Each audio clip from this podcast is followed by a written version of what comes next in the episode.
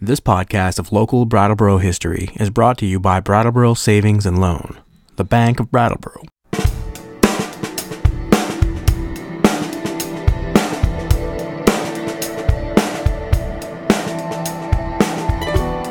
122 years ago, this week, Brattleboro was involved in one of the biggest controversies in its history. Should a private company be allowed to build an electric railroad system on Brattleboro's public roads? While February 1895 was cold and dreary, the trolley wars were in full bloom. Local papers reported that the town seemed split 50 50 on the question. The opposition was led by Levi Fuller, the president of the Estey Organ Company and former Vermont governor. He was clear about the opposition's concerns. Electric railroad cars, also known as trolleys, were unsafe. For example, he stated that the trolley system in Brooklyn, New York killed over 100 people, many of them children walking to and from school. Brattleboro newspaper articles reported on trolley tragedies occurring in other towns. In Rochester, New York, and Boston, Massachusetts, the trolleys were running over one child a week. Albany, New York had repeated incidents of telephone, electricity, and trolley wires getting tangled up by high winds, causing property damage and death. Trolley car brakes in New Jersey were unreliable, and over 50 people were injured in braking accidents. In St. Louis, a 16 year old boy became too curious about the overhead electricity while he was attached to the trolleys and electrocuted himself.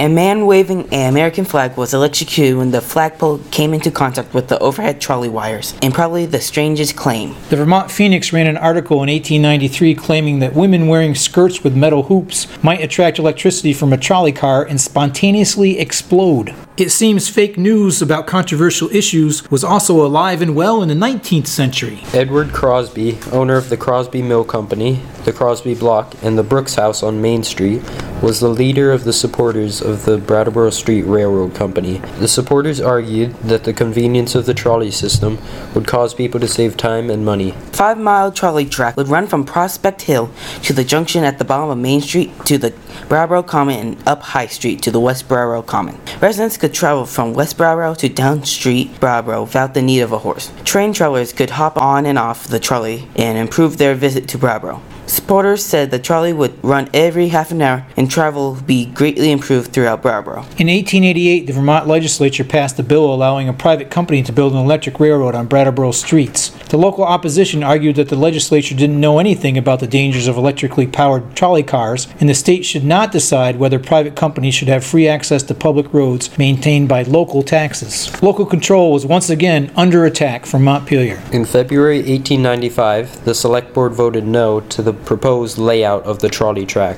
Opposition and support groups flooded the newspapers with their arguments. By 1895, trolleys had been operating in Burlington and Rutland for many years without anyone blowing up or getting electrocuted. Horses seemed to adapt, safety issues became less of a concern, but the local control argument continued to stall the construction of the trolley system. On May 7, 1895, the Brattleboro Select Board, after a detailed negotiation with the Brattleboro Street Railroad Company, reversed itself and gave the trolley company permission to build its electrified railway. Levi Fuller and 42 others immediately filed for an injunction to stop construction with the Vermont Supreme Court. 20 days later, Supreme Court Justice John Rowell ruled that the trolley system could be built. The first trolley ran in Brattleboro on July 30th, 1895. It cost 5 cents a ride and averaged 2,500 riders per day in its first year. Brattleboro's population was around 5,000 at the time,